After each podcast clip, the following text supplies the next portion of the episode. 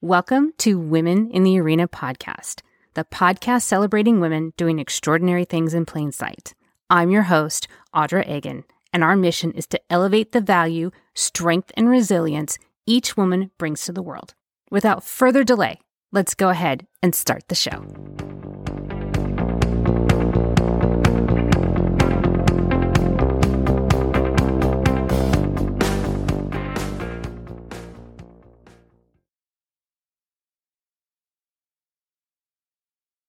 Welcome to season three of Women in the Arena podcast. I'm your host, Audra Egan, and thank you so much for being part of this community that celebrates women doing extraordinary things in plain sight. We are celebrating yet another magnificent woman today, so let's go ahead and start the show.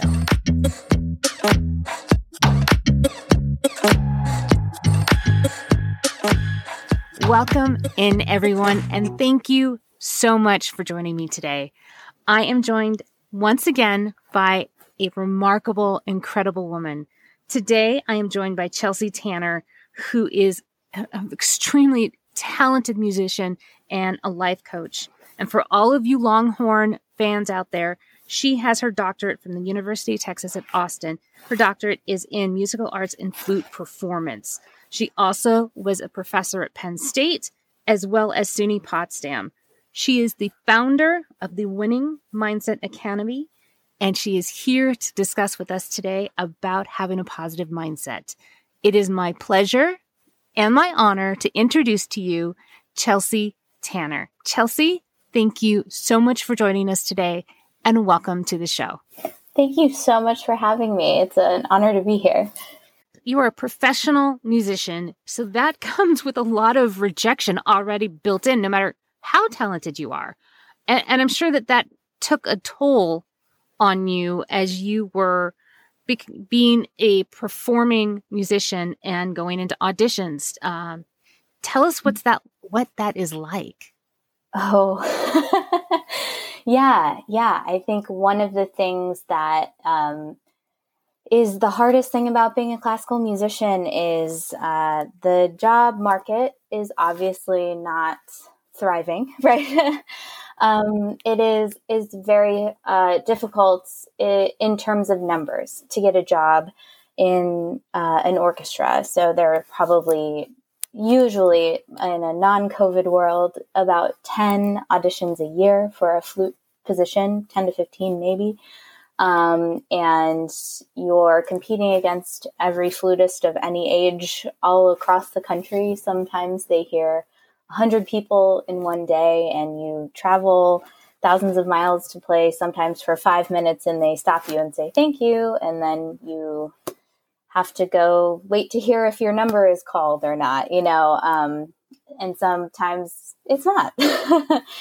And yeah it can take a really really big toll because you do that so many times and it's really what we make it mean as musicians and professionals about ourselves that either we keep going or we feel like giving up. You know, I think that there's a lot of us that do that. not just you being a musician, but there are a lot of us that basically hang our our, our esteem on our profession, which a lot of the times they should be separate.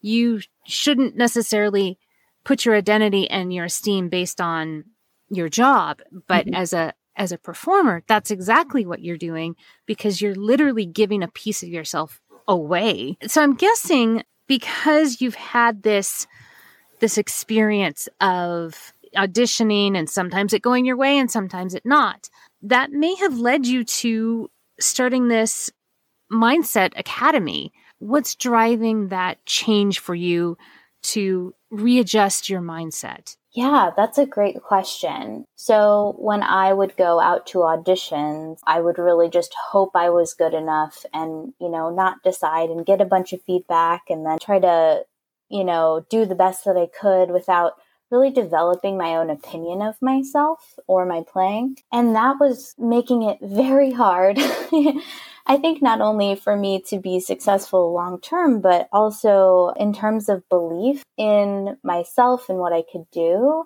I think that is sort of something I hadn't explored fully being in school for so long. It also made me realize how important it is. And just going through a, a, lot of different job rejection and things like that, it's sort of what's actually going to sustain me and what does it mean to have real confidence and not fake it till you make it shortcut. You know, we all hear that all the time, but what does it mean to present something to a committee, meaning an audition, you know, and really love the product that you're producing and not just waiting for them to tell you it's good. And that's something I think I missed for a long time. And, you know, we don't stress the importance of that. Uh, you know, I, I think enough in education, really believing in your own work. So that's what made me shift. And it's been such an empowering thing for myself, but also to see in so many of my students.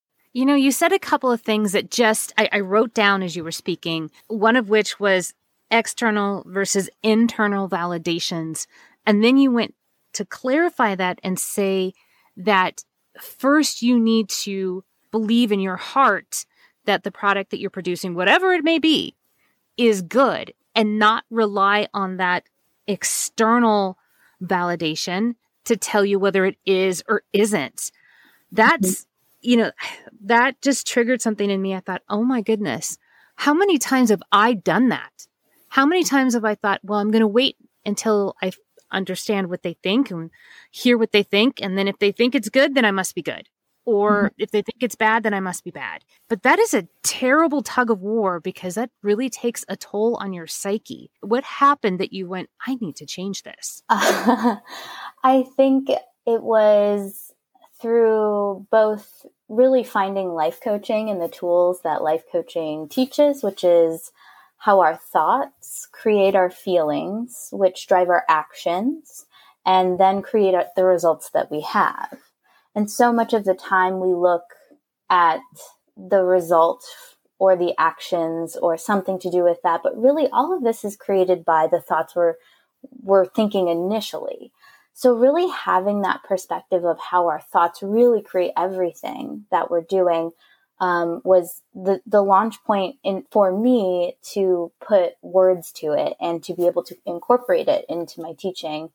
But there, I don't I don't know if there was like a, a single point in my my music career. It was just a lot of reading and and researching and and um, and really wanting to just feel better. I think yeah. I sort of run myself into the ground a little bit. Um, and I wanted to know also, you know, there's a, a, lot of young people who do very well in auditions. They're decisive and they believe in what they're doing. You know, they believe in themselves, whether that be just going for it and really believing that they had something to offer, that whether the orchestra liked them or not, it just, you know, they were just waiting for their fit, you know, and, and I didn't, I didn't have that.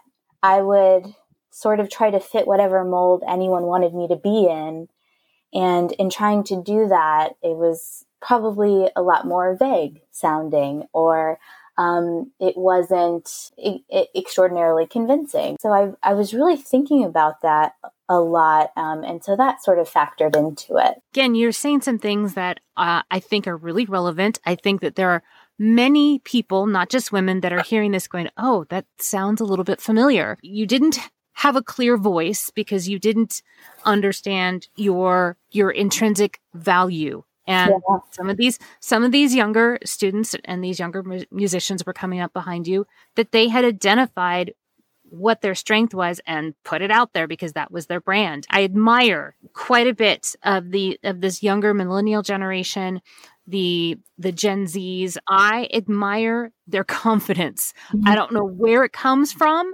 but it's something that I'm trying to learn from them because they just have this natural confidence to them. They don't really second guess themselves. You went about this in a scientific way. And the first thing that you came across was thoughts create feelings, which then become actions. Mm-hmm. So to mm-hmm. boil, boil that all down, I think what you're saying initially is thoughts become things. Absolutely. So tell me what that meant to you initially when you first went, oh my goodness, my thoughts become reality. Yeah, in the first way, uh, it, it helped me understand where my mindset was currently, right? Like if we look at, you know, I kind of looked at all the results in my life and it's like, okay, well, if this is the way I'm thinking and these are the results that I'm getting, that's very telling, right? We can kind of map it back from there. But one thing that I think so many people slash musicians slash anyone really, uh, one thing I, I mean, I internalized somehow, some way is like the notion that I wasn't good enough, right? And re- mm-hmm. being able to uncover that that was kind of the seed that affected so many other things because that thought will make me feel inadequate, you know, and and uh, and a bunch of other not so great feelings, which drives usually inaction and avoidance because I don't want to feel inadequate. So if I don't, if I if I give up before I, I start, then I, I don't actually have to come face to face with it, right? If I hold that belief, right, and I and I did for a long time. If I held that belief and then went to an audition, I was sort of expecting the committee to believe in me more than I believed in me. I think that that was a huge realization where then if they didn't choose me, I sort of just proved myself right and it kind of became this cycle. and so I, I, from there, it was really changing that belief and practicing new thoughts about myself where my life really changed pretty dramatic. That's like I said, you're saying things that that I think are are really important. And I want to repeat what I heard, which was you were going to auditions, you were going to the committees, and you were expecting the committee to believe in you mm-hmm. before more than you believed in yourself. Yeah. Oh my goodness. How many of us are are completely guilty of that, that they're expecting the people outside of ourselves to believe in us more than we believe in us.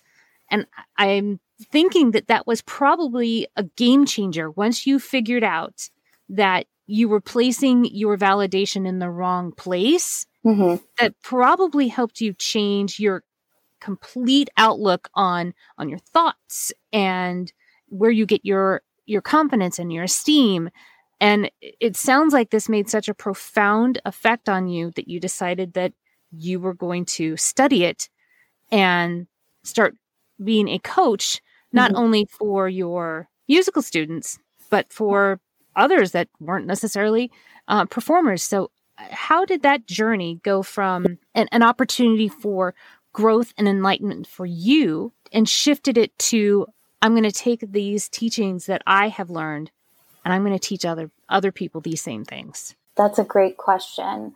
Well, for me, if I discover anything, I just I have to tell everybody, right? Like I'm such a and I was a professor when I was, you know, going through all of these things, which seems hilarious because it's, you know, professors are supposed to be got it all together, you know.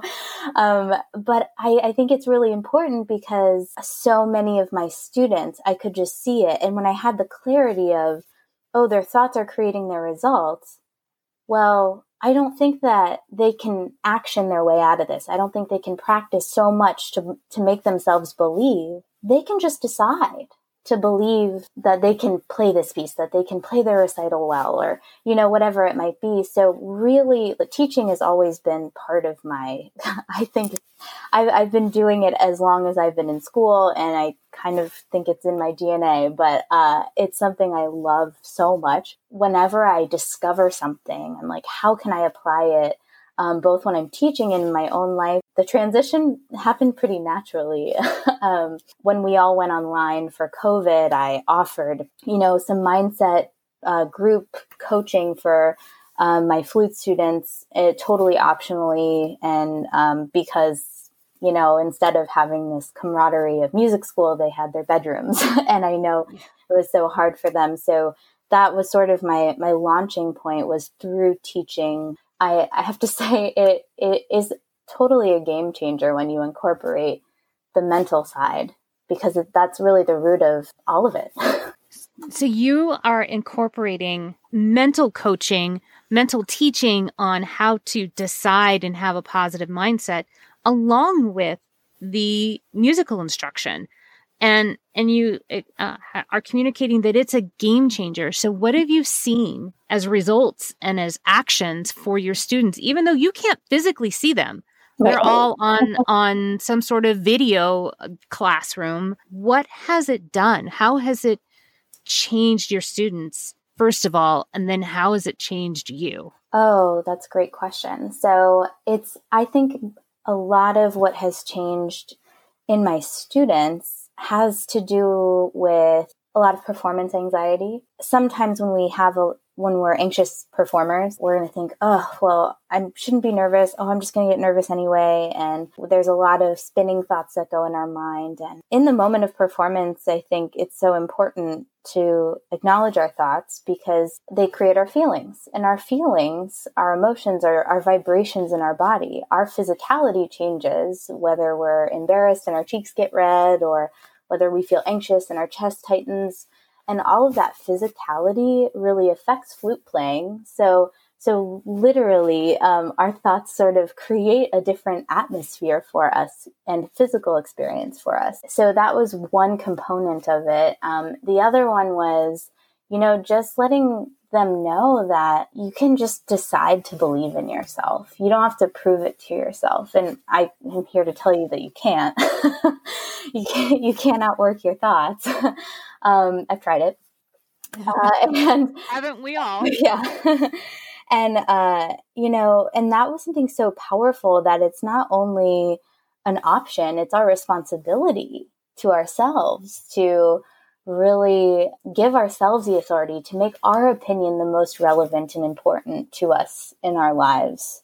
And I think that that's that's a huge one because when people are in school or studying music or whatever it is, you know, we always feel like, oh, we just got all these boxes to check off. We have all these things to do. We feel like we don't have any authority or control over any of it. And really giving that back into our, just mentally giving us the authority, empowering ourselves by saying, like, I'm choosing to do this and prioritizing being deliberate and really choosing these things and instead of saying like oh i have to learn this or i have to study this or i have to do this or that that's also been a, a really big one to I, that i've seen be so effective in changing my students mentality. So walk us through an exercise because many of us, myself included, I hear, yeah, I could could totally see how changing my mindset will change the outcome. It mm-hmm. certainly will change how I feel about the outcome. Mm-hmm. But some some people may be thinking that's easier said than done. These are these are habits that have been formed over years, over years, over years. How do we change our mindset? How do we accept responsibility and authority over our own thoughts. So, walk us through a, a, a, basic exercise on how we can teach ourselves to shift to the positive. Absolutely. I think the first step is to just observe. And I think so many people just believe their own thoughts all the time. The first thing I want to say is you don't have to believe your own thoughts all the time. And our brain is a creature of habit it works in a way that's based in evolution, not in being on Zoom for 24 7, right? So we have so many habits in terms of thoughts that we're really used to thinking.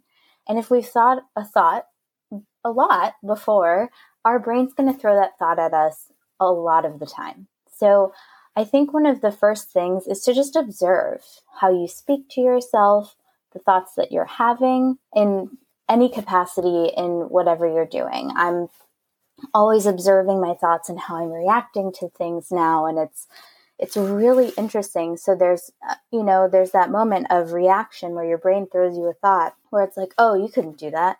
You know, and I'm like, "Oh, wait. Do I want to believe that?" You know, or or can I just say like that's kind of a that's an old that's an old habit and I throw that one aside. um, so that's the first thing I really like to do. Um, and a lot of that comes through journaling as well. I'm an avid journaler. I think it's important to sort of get the the sentences in your mind out on paper so you can just look at them kind of in an objective way. One exercise I love to do is to do sort of like a what I call a thought download, where I just get all my thoughts out on paper if I'm having a hard time with something, and then I read it as if it were a, a stranger right? I just wrote this down. And you're like, oh my gosh, it makes so much sense that they're feeling so anxious, that these are all their thoughts, you know, and I can kind of have more compassion and create space around the thoughts that I do have. So that's one exercise I like to do. Another one that I like is really breaking down what is the circumstance in this situation and what are my thoughts about it and the differentiation between those. So, circumstances in the world are neutral. And if I do a rejection sort of example, meaning, so if it's a circumstance that they didn't choose me, let's say in an audition, I didn't win and they didn't choose me, that's a neutral circumstance. That's not good inherently, that's not bad inherently until we have a thought about it. So I think that it's really helpful to take ownership of the thoughts that we have and just to see the neutral circumstances from there you know what what feeling is that thought creating? You know what one word emotion can i can i link to that thought? And and when i feel that what sort of action do i take from there? You know if I, if i thought oh my gosh this means i should probably quit. I'm probably going to feel inadequate pretty bad and then from there i probably won't practice very much. I'll probably rethink everything Google New Careers, which I used to do, and um, and you know the result would be oh, just reinforcing. If I'm not working and I'm just trying to do other things, it's sort of reinforcing that original thought. And we have a way of proving ourselves right. So I like to do, you know, go through the circumstance, thought, feeling, actions, and results. It's called a, a thought model. That's sort of how I look at my thoughts and become very aware of them before I change them. So I'm really understanding that it's it's totally my thoughts about this neutral circumstance that are getting me the results that I have. Hi, ladies and gents. This is Megan, the co-founder of The Modern Day Wife, a women's digital membership group in the US and Canada. We're so excited to be bringing you the hottest event of the season in Arizona. The event is called That's Lit and it's held at the Firehouse Event Center on Thursday, November 4th from 5 to 9:30 p.m. The event will feature some amazing influencer panelists, our business power panelists, many event activations, a fashion show, and so much more. You definitely do not want to miss this event. So make sure to grab your tickets, visit us at the Modern Day Wife on Instagram, and check out our link in bio to grab your tickets today. We'll see you there. So you're taking a situation that we would observe that, okay, maybe that wasn't a fun thing. Maybe I didn't get chosen for the role, the job, whatever the case may be. Mm-hmm. And you're saying that that's really a neutral thing because it really isn't a reflection of you. It may just be the reflection of the situation uh, on that you may or may not have been the right fit. Maybe you didn't even really want it, whatever it was. uh, but we have a tendency because we're weird little creatures that we take that and we go down the rabbit hole of negativity and then we find ourselves on the couch eating raw cookie dough and think that we suck. but you're saying that you don't have to you don't have to take that path. You can look at it as neutral, choose different feelings which then have different results and different actions and doesn't have to define you or put you in this negative tailspin. Right. That's why, you know, coming back to that thought, if we believe that we're good enough, and I, I want to be clear to any musicians listening or anyone, like just because you didn't get something doesn't mean you're not good enough to do it.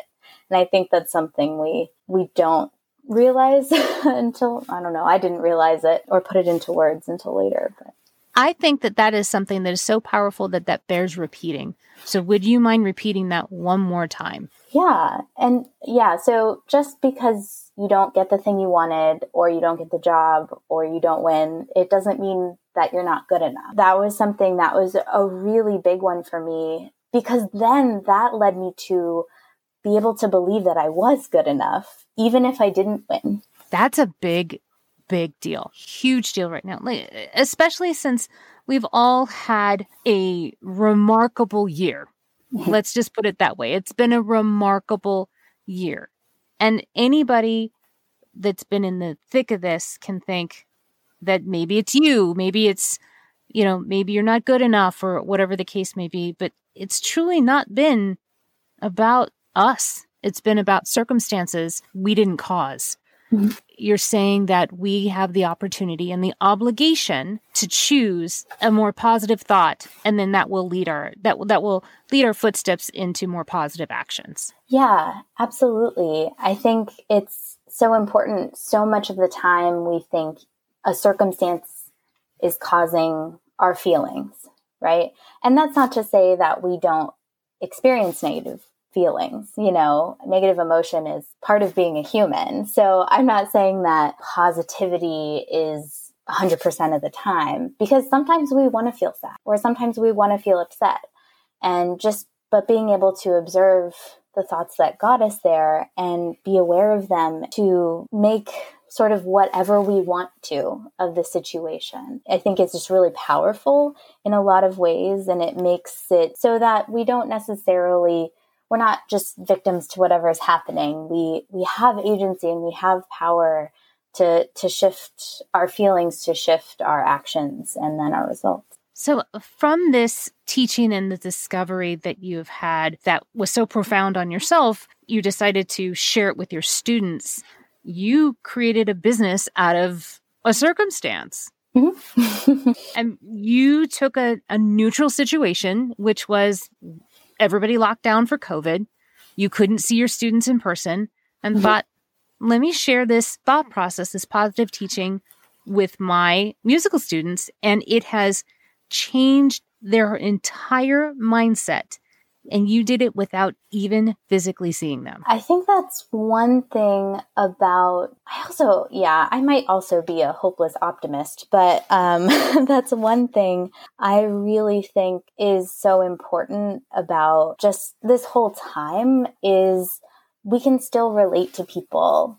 You, you know, even if it is just through Zoom and there will be, of course, opportunities in the future eventually to get back to really digging into flute sounds and actually being able to hear them in person. But why not expand that a little bit in terms of what they can work on right now, which is their mindset. And the same for anyone who's not able to audition for things because no auditions are happening. It's like, well, what if we used six months to build the belief that you're good enough? I think that's a pretty powerful opportunity that we have and really just being able to use this time in a way that's going to make everything even better and more enhanced when we can be in person again. Chelsea, we could talk for hours about changing your mindset and power of a positive mindset and what it can have for your own life, but also how it affects other people around you. Mm-hmm. And I just want to applaud you for embracing not only the this teaching a positive mindset, but using a circumstance of not being able to see people in person and taking that and using that to your advantage for yourself and for your students. And I want to applaud you for that. And it, if there was any uh, individuals out there that would like to connect with you about uh, being um, instructed on positive mindset, how would they connect with you? My website is chelseatanner.com and you can fill out a contact form there. I'm also at Chelsea Tanner Flute on Instagram. Feel free to DM me or talk with me, but I I love this work so much and I would be so happy to work with anyone who's interested because I think it's it's the most powerful thing that I've found in my life. Chelsea, you are amazing and remarkable and an incredible talent. I encourage everyone to go back and listen to musical publication because she had an entire session all by herself. She was part two of our thank you for the holiday week. So please go and listen to her music. I think that you will really, really enjoy it. Thank you for being on my show here today and helping me start changing the world one interview at a time. Thank you so much for being here. I have enjoyed every minute of it. So thank you for not only your education, but also your musical talents with us as well. Thank you so much for having me. It's been a pleasure to be here. Thank you. And thank you to all of you. I so appreciate your time and I appreciate your continued support and your community. and we will see you again next time. That's our show. I want to send a special thank you out to our guests for being so generous with their experiences and their stories, as well as our sponsors so they can allow us to continue to tell these stories. I also want to say a special, special thank you to all of you, this community that we have been building one person at a time so we can endeavor to change the world one interview at a time. I could not do any of this without your support, and for that, I am forever grateful. I look forward to doing this again, so we'll see you all next week.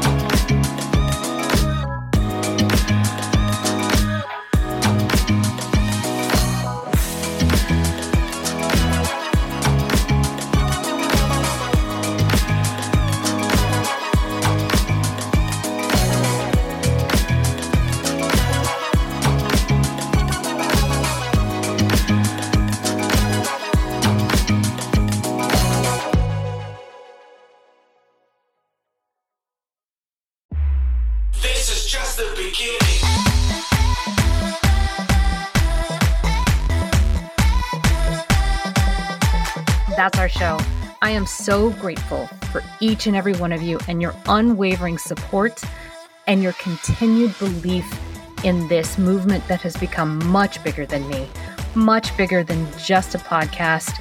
It has become this forward momentum that we are all doing together. If you are ready, or you know somebody that is, that is ready to tell your story and share your value with the world, please connect with me. You can reach me at audra at womeninthearena.net.